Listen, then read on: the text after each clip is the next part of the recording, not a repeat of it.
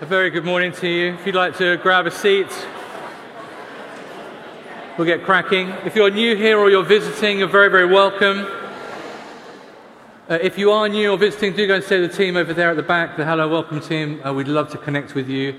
We'd love to um, help you find out if this is the church that uh, God is calling you to or if some other part of the body of Christ is where the Lord would have you be. Uh, we'd just love to help connect you with uh, what's going on. So uh, do go and see the team, they'll, they'll help you out.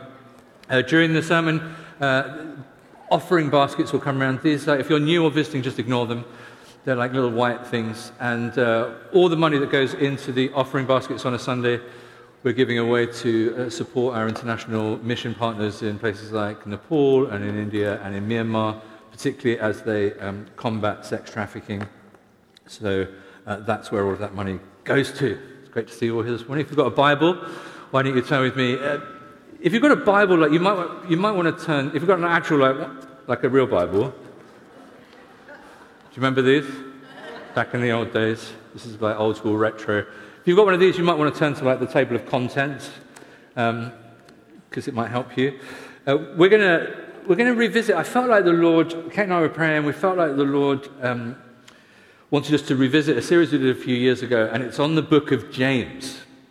I feel like that's something that the Lord has for us. And uh, the reason that I'm suggesting that you turn to the index is because you might have a better chance of finding it if you turn to the index. James is, is one of those kind of, um, it's, li- it's a little book, it's only like five chapters long, and it sort of gets a little bit shoved into obscurity. It's after all of the. Um, all the exciting stuff of the rest of the New Testament, and it's sort of just before the weird stuff of uh, Revelation. And I feel a bit for James. I, I, I, it might be the Lord, it might be the fact that God has been sending us like a lot of people called James. Like, I don't know what that is, but there are like a lot of guys coming to the church and they're called James. There's a lot of Matts and there's a lot of Jameses. There aren't many Neils. It's harsh. Esther told me, she said, I think last year there was not one birth registered under the name Neil. Or, just to make me feel even better, Gary. It'll come back. There'll be a resurgence. But at the moment, anyway, I don't know what I'm talking about. James's and Matt. But James, I feel a bit sorry for this guy he sort of gets a little bit eclipsed, I think. Uh, he gets a little bit overshadowed, I think, by uh, Paul and uh, Peter. And I think there's been a bit of a tendency for us to marginalize James and to sort of leave him a little bit to the, the side of the plate, leave the letter that bears his name to the side of the plate, and to really not think about or, or pay much attention to, the, uh, to his character and the incredibly important role that he played in the church in Jerusalem.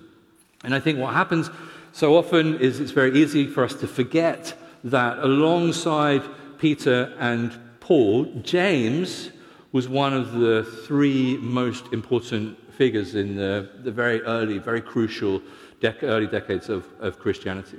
And so I feel like the Lord would have us look at the book of James, which is what we're going to be going to do. And I feel like there's a bit of a let's get James back on the map campaign.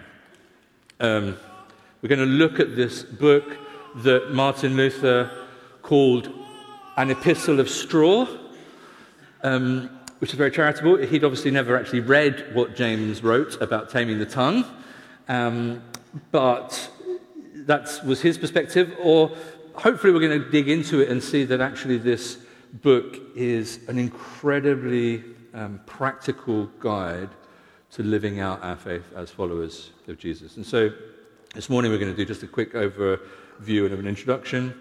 Uh, and my job, really, over the next few weeks is to get this book upgraded. We're trying to get James upgraded.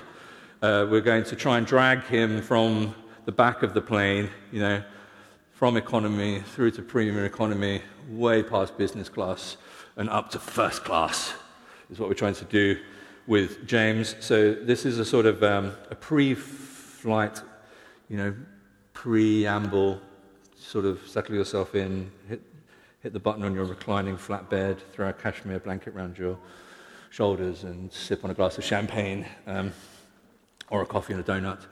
Uh, over the next few weeks, hopefully, we'll get to see how not only relevant but absolutely vital this little book is to us uh, right now and how we really need to be digging into it. Now, the first thing about James, a lot of this is about perspective, uh, as is true for lots of things. If you go back to the table of contents, um, the way that we look at something can impact what it is that we're seeing. So, if you look at our Bibles, if you've got one of these wonderfully retro, old school things like called a book, uh, rather than just your phone, they're printed in such a way that uh, after the Gospels, the story of Jesus, and then you've got the Acts of the Apostles, which is effectively the story of the early church. If you look at the order of things, it's, it's Paul's writings that, that dominate. And uh, then there's a few sort of short letters of some of the other apostles. And then you've got Revelation at the end, which kind of sort of feels sometimes like uh, an appendix, you know, like a bit of a postscript or something. But if we were to flip our perspective around, and if we were to look at exactly the same things through the lenses of, I don't know, the Eastern Orthodox Church, you know, especially if you look at Greek and Russian Bibles, uh, what you would see is that the, the running order of the New Testament is slightly different. It's quite interesting because in, in those Bibles, it goes the Gospels, right? And then you've got the Acts of the Apostles. And then, who's next? Jimmy. James he's in next. And then you've got 1 and 2 Peter, and then you've got 1, 2, and 3 John, and then you've finally got Jude, and then after all of that comes the Pauline, Pauline's writings, uh, finally rounding off with Revelation. So when you look at the different versions of the Bible, it's the same stuff, it's just in a slightly different order. You've got the, the story of Jesus, you've got the Gospels, and then you've got the story of the early church, you've got Acts. And then the priority goes to those who were apostles before Paul. So, if you go to the early chapters of Acts, you read Acts, and it's like Peter is like right up there. He's like the head honcho. He's the leading figure both in the mother church in Jerusalem and in taking the gospel out from the center and, and sort of pioneering Gentile mission. And then, um, so in, two, in, chapters two to five of, of Acts, it's, it's like Peter, Peter, Peter. It's all Peter. And then in chapters 6 and 7, Stephen kind of comes in, and then chapters 12 and 13, uh, Paul and James uh, respectively s- succeed um, Peter's sort of uh, two roles Paul as an apostle, apostle to the Gentiles, and then James as an apostle to the center, to the church in Jerusalem. So there's something about perspective which is helpful. Let me just give you another example of um, what I mean. Now, again, if you have like a printed version of the Bible, like somewhere at the back, right, which was specially put in there for people listening to really dull sermons so that they had something interesting to look at while they were in church, are the maps. You got maps in your Bible? Like, you know it's going to be an amazing sermon when you're when I like have a look at the maps. It's like suddenly gets interesting and exciting. You see, because it's like legitimizing the fact that you can look at the maps without me noticing that you're doing a shopping list or board. Okay. So, when you're um, reading and studying the New Testament, which you're all doing on a regular basis, several times uh, a day, uh, inevitably what happens when we're thinking about the New Testament is that we, we have a very sort of Mediterranean centric view of the world. Everything's kind of focused in and around and on the Mediterranean. That's pretty much because when you look at the maps, that's what the Bible sort of points to. That's what the reference books kind of tell us. And so if you look at the maps, I think we've got like uh, maybe, yeah, so this is, um, this is, that's Mediterranean. These are key places in Paul's uh, ministry. When you look at the sort of map, that's kind of what you think of as the New Testament type world. And, and you see that, that um, look at that, Fair Havens, right in the middle. Where's that? Sounds like a nice place to go. Never heard of that before. Anyway, um, you see, see, Jerusalem is like right down here, bottom right hand corner of the map. It's like it's right off in, on the edge, right? Basically, because they just couldn't like kind of fit everything on. And so our sense of how things look is influenced by that. And so Jerusalem kind of gets shoved to the periphery. And so it's uh, easy, and the chances are that not many of us give it very much thought. But our, our sense is that, that Christianity really kind of happened all around the Mediterranean. But the Mediterranean wasn't the extent of the first century world, obviously. If you cast our minds back to Acts, um, Acts chapter 2, Pentecost, we celebrated a couple of weeks ago. If you go right back to the beginning of Acts, um, Luke, what he does, he gives us this very sort of uh, Jewish, Jerusalem centered view of the world. And so if you have a look at the next map, which is um, this is the nations of Pentecost, this is around Acts chapter 2. Jerusalem's much more in the middle. So you've got Rome over here, and then you've got things like, you know, Parthians, the Medes, all the way sort of over there. And Jerusalem is right at the very center of all of the missional activity. And so Jerusalem is the, the center of this sort of, um, you know, this Jewish diaspora, the Jews and Christianity being spread around uh, the world. And, and when you think back to Acts chapter 2, you know, the Parthians and the Medes, these are as far away from Jerusalem to the east as Rome is from Jerusalem to the west. Does that kind of make sense? So there's this whole other thing going on all the way over there that some of our maps don't really allude to. Fascinating geography lesson on a Sunday morning. I'm having like a great fun. I enjoy this, so um, sorry if it's less interesting for you. Um, the reason this is important is because what was going on in Jerusalem was of major importance to the new Jewish Christians and to the new Gentile Christians. Jerusalem was this hub, it was this center, it was the mother church, and all eyes were on Jerusalem. And who was in charge of Jerusalem? Who was in charge in Jerusalem? James. Absolutely, James. So, the custom of the time was for the Jewish authorities, the leaders at the center, to send out these dispatches, these epistles, these letters to the scattered Jews. And so James thinks, well, why not? Let's get writing. And so he writes this book. Okay, so that's sort of where uh, some context. I just want us to see how central and important this book is in terms of the development and the growth of Christianity. Um, so that's a little bit about the book. Who wrote it? Well, um, James says, James, the servant of God and the Lord Jesus Christ, to the 12 tribes scattered among the nations, greetings. That's what he says in the verse, first verse. It doesn't tell us very much. Um, there's quite a few Jameses knocking around the New Testament. There's, um, there's James, son of Zebedee, the brother of John.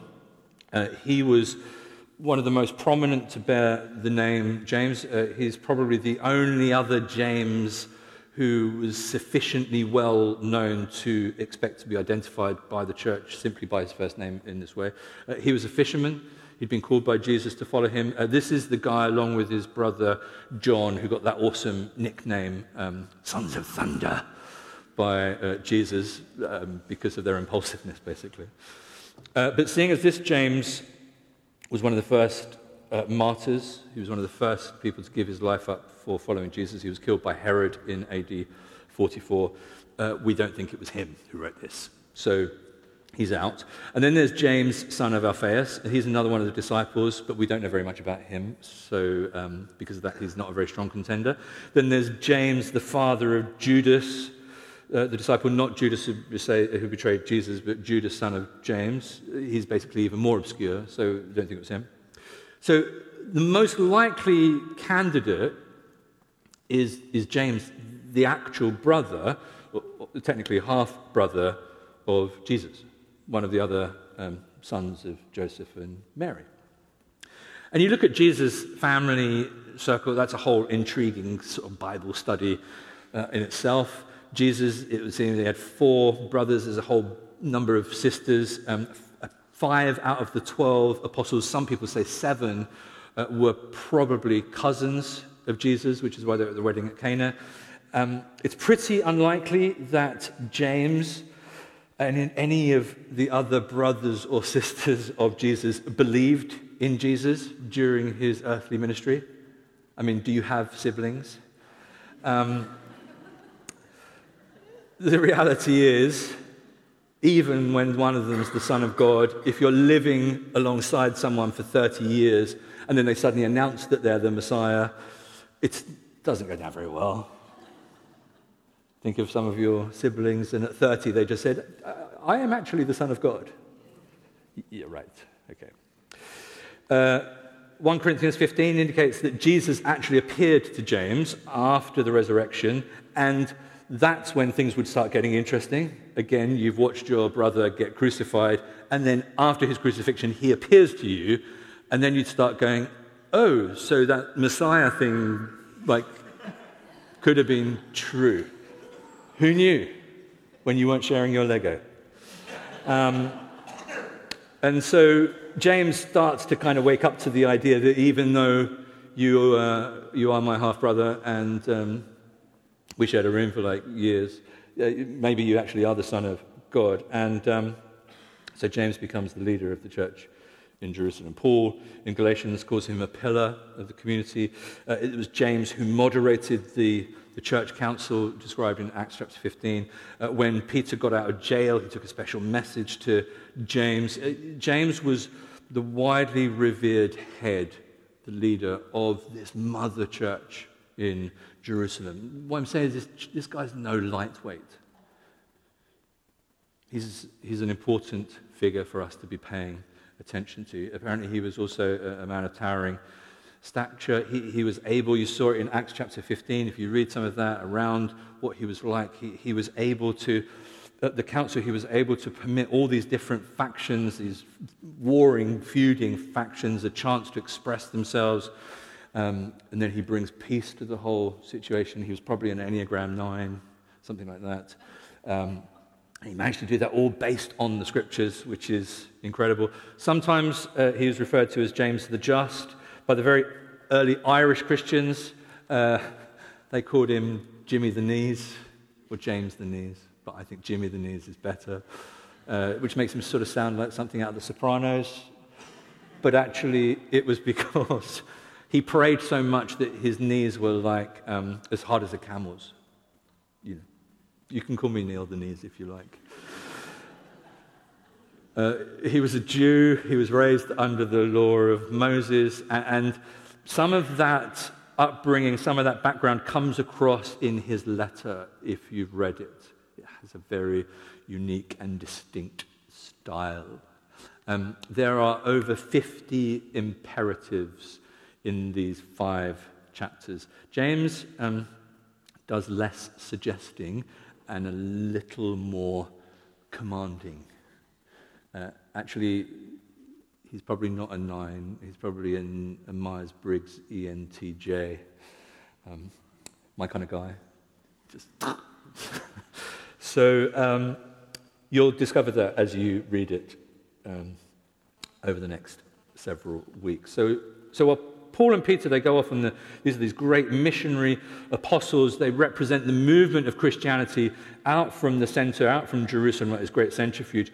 James is the guy who stays on as the leader. He's like the anchor man of um, this mother church. He remains at Jerusalem. And what I'm trying to get us to understand is that James's role and his, um, his perspective and his take on Christianity is as important as Paul's or Peter's. And we need to be paying attention to it. My point in all of this is the centrality of James, the centrality of what was going on in Jerusalem at this point.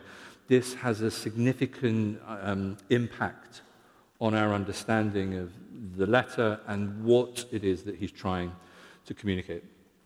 Um, if you like, when we view it properly in this way, I think what it does is it gives this little epistle the, the very much needed upgrade that I think it deserves. So, what's it all about? Well, as I've been kind of thinking about this and looking at books and those sorts of things, uh, the, the titles of books on the book of James are pretty telling, um, if not a little troubling, uh, because they're, they're based on things like, so there'll be subtitled things like, you know, um, wisdom for the community, or um, life lessons, or practical wisdom, or be mature, or grow up, or just do it, we're going to say, or faith that works, or belief that behaves. It's all very practical, and it's a little bit challenging, to say the least. Um, but if you want a summary of James, it's just incredibly practical. It's a very, very practical book. It's all about spiritual maturity. James is all about the marks of the mature Christian. Basically saying, you lot, if this is what you're professing, if this is the faith that you're professing, this is what it should look like. Okay? Just do it. Stop talking all about it. Just get on and do it. It's all about not talking the talk, it's all about walking the walk. It's about growing up before we grow old. Um, I think much of it is summed up in chapter 1, verse 4. It says, Let perseverance finish its work.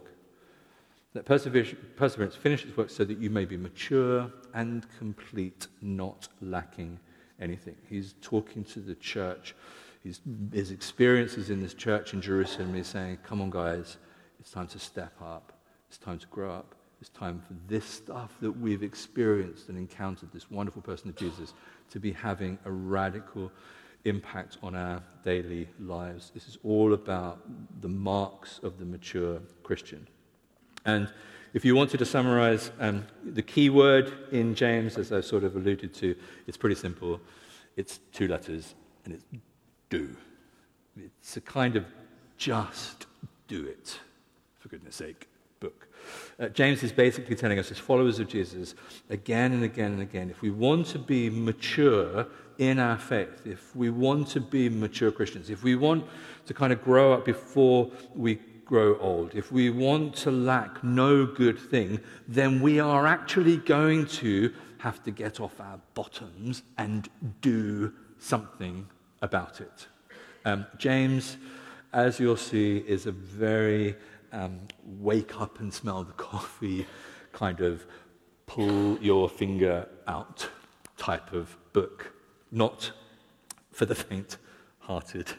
Uh, but if we're wanting to move from being mere infants, being drinking milk, drinking milk, drinking milk, we're wanting to move on and progress and grow and mature in our faith and start tackling some of the meatier stuff, James is a fantastic catalyst for that. Uh, one of the things I love about James is that over and over and over again, despite Peter Martin Luther, um, reference to the Epistle of Straw because he didn't think it had very much of the gospel in it. One of the things I love about James is that over and again he highlights, and again, read it this week and you'll see for yourselves whether that's true or not, highlights the teachings of Jesus. He is constantly going on about insisting on practical concern for the poor. It's right there. He is passionate. He's got this passionate concern for truthfulness and as we'll look at in the next few weeks, there's a whole section on the power of words to damage and destroy and divide the church. Um, he is consistently and constantly underlining the commandment to love our neighbors as being central to the commandment and following um, the law.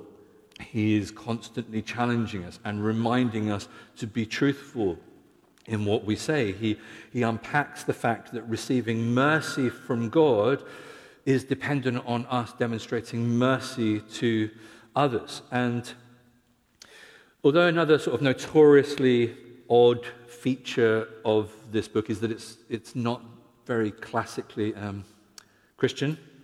Uh, and what I mean by that is that Jesus' name is only mentioned uh, twice, the Holy Spirit is only mentioned once. The church doesn't even get mentioned at all. It kind of gets referenced obliquely a couple of times, um, but James actually uses the word synagogue for it. But despite that, which is why Martin Luther dismisses it as an epistle of straw, if you look into it and read it properly, there are a considerable number of clear allusions to the sayings of Jesus from the Gospels. And the pundits say that there's no other early Christian work that, that reads so much like the synoptic teaching of Jesus. Uh, one commentator said this James is one of the very few early Christian writers who writes parables, not long narrative parables, but short parabolic sayings. More than any other of the New Testament writers, James, James reflects the spirit and the style of Jesus' teaching.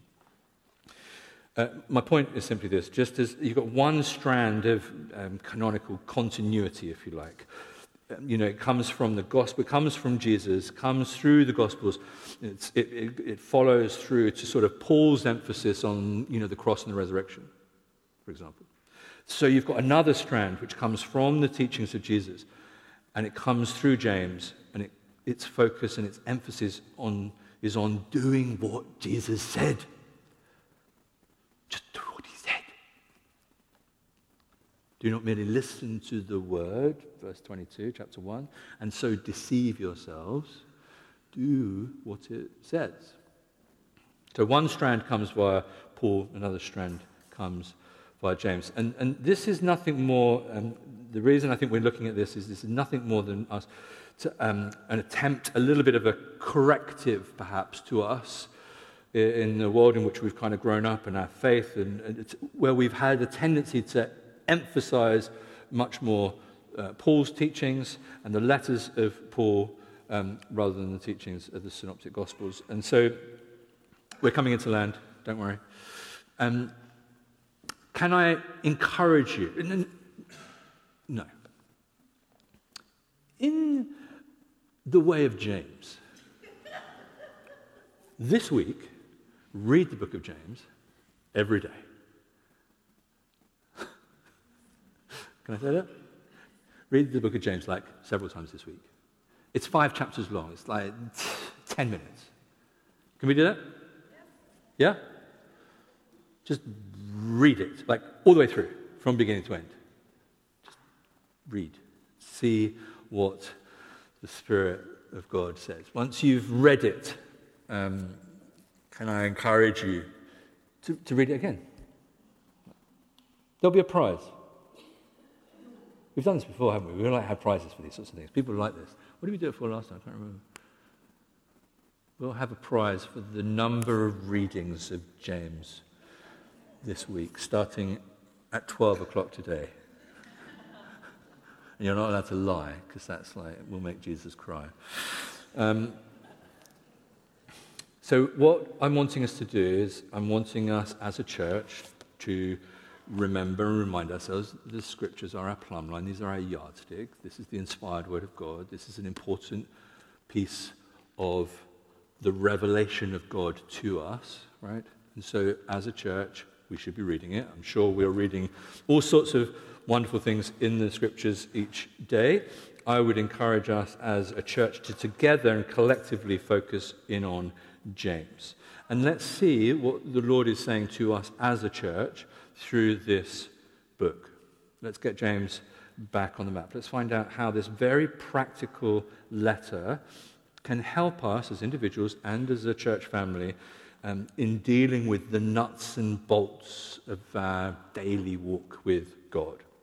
Okay, let's, um, let's see over the next coming weeks what James has to say on what are the, what are the marks, what are the hallmarks of mature Christianity. Let's see what, the, what James has to say about being tested and facing trials. Let's see what James has to say on how do we practice truth? How do we speak truthfully? Let's see what James has to say on uh, how do we exert power over our tongues and the things that we say? How can we find out what James has to say to us about um, how we become peacemakers and not troublemakers?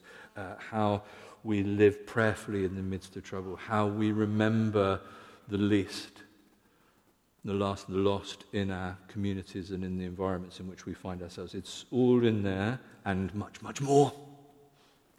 So, uh, just as we come at it, can, we, can I encourage you to be mindful of, uh, uh of the two, two types of difficulty that we have sometimes when we're approaching the scriptures and we're approaching uh, the Bible. Um, one of them is like a mental difficulty, which is like we don't understand what we're reading. So we're reading something in the Bible, and it's like, like I don't understand that. My brain is not big enough.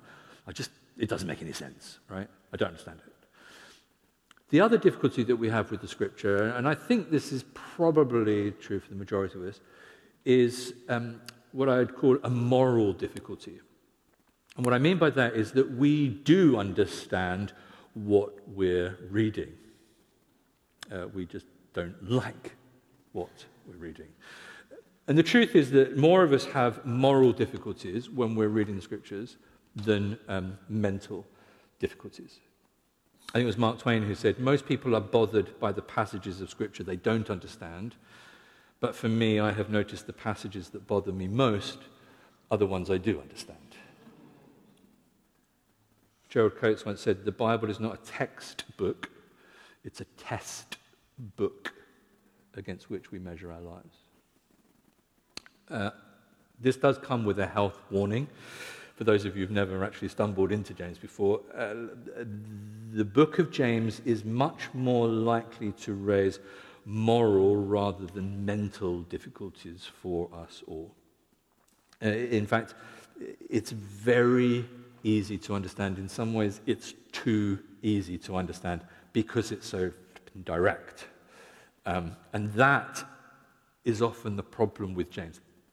It offends, it offends me. It offends my sensibilities. It doesn't leave me any wiggle room to hide from some of the things I just really don't want to have to face up to and invite the Holy Spirit to transform and change in my life. It's very practical Christianity. Uh, James is all about the way we conduct ourselves and carry ourselves as followers of Jesus. What are our moral standards? Okay? sorry, if I traumatized you, I'm so sorry. That's me done. You'll be glad to know. So, homework. Read James. I'll be testing you all. um, great. Okay, we're going to minister to one another now.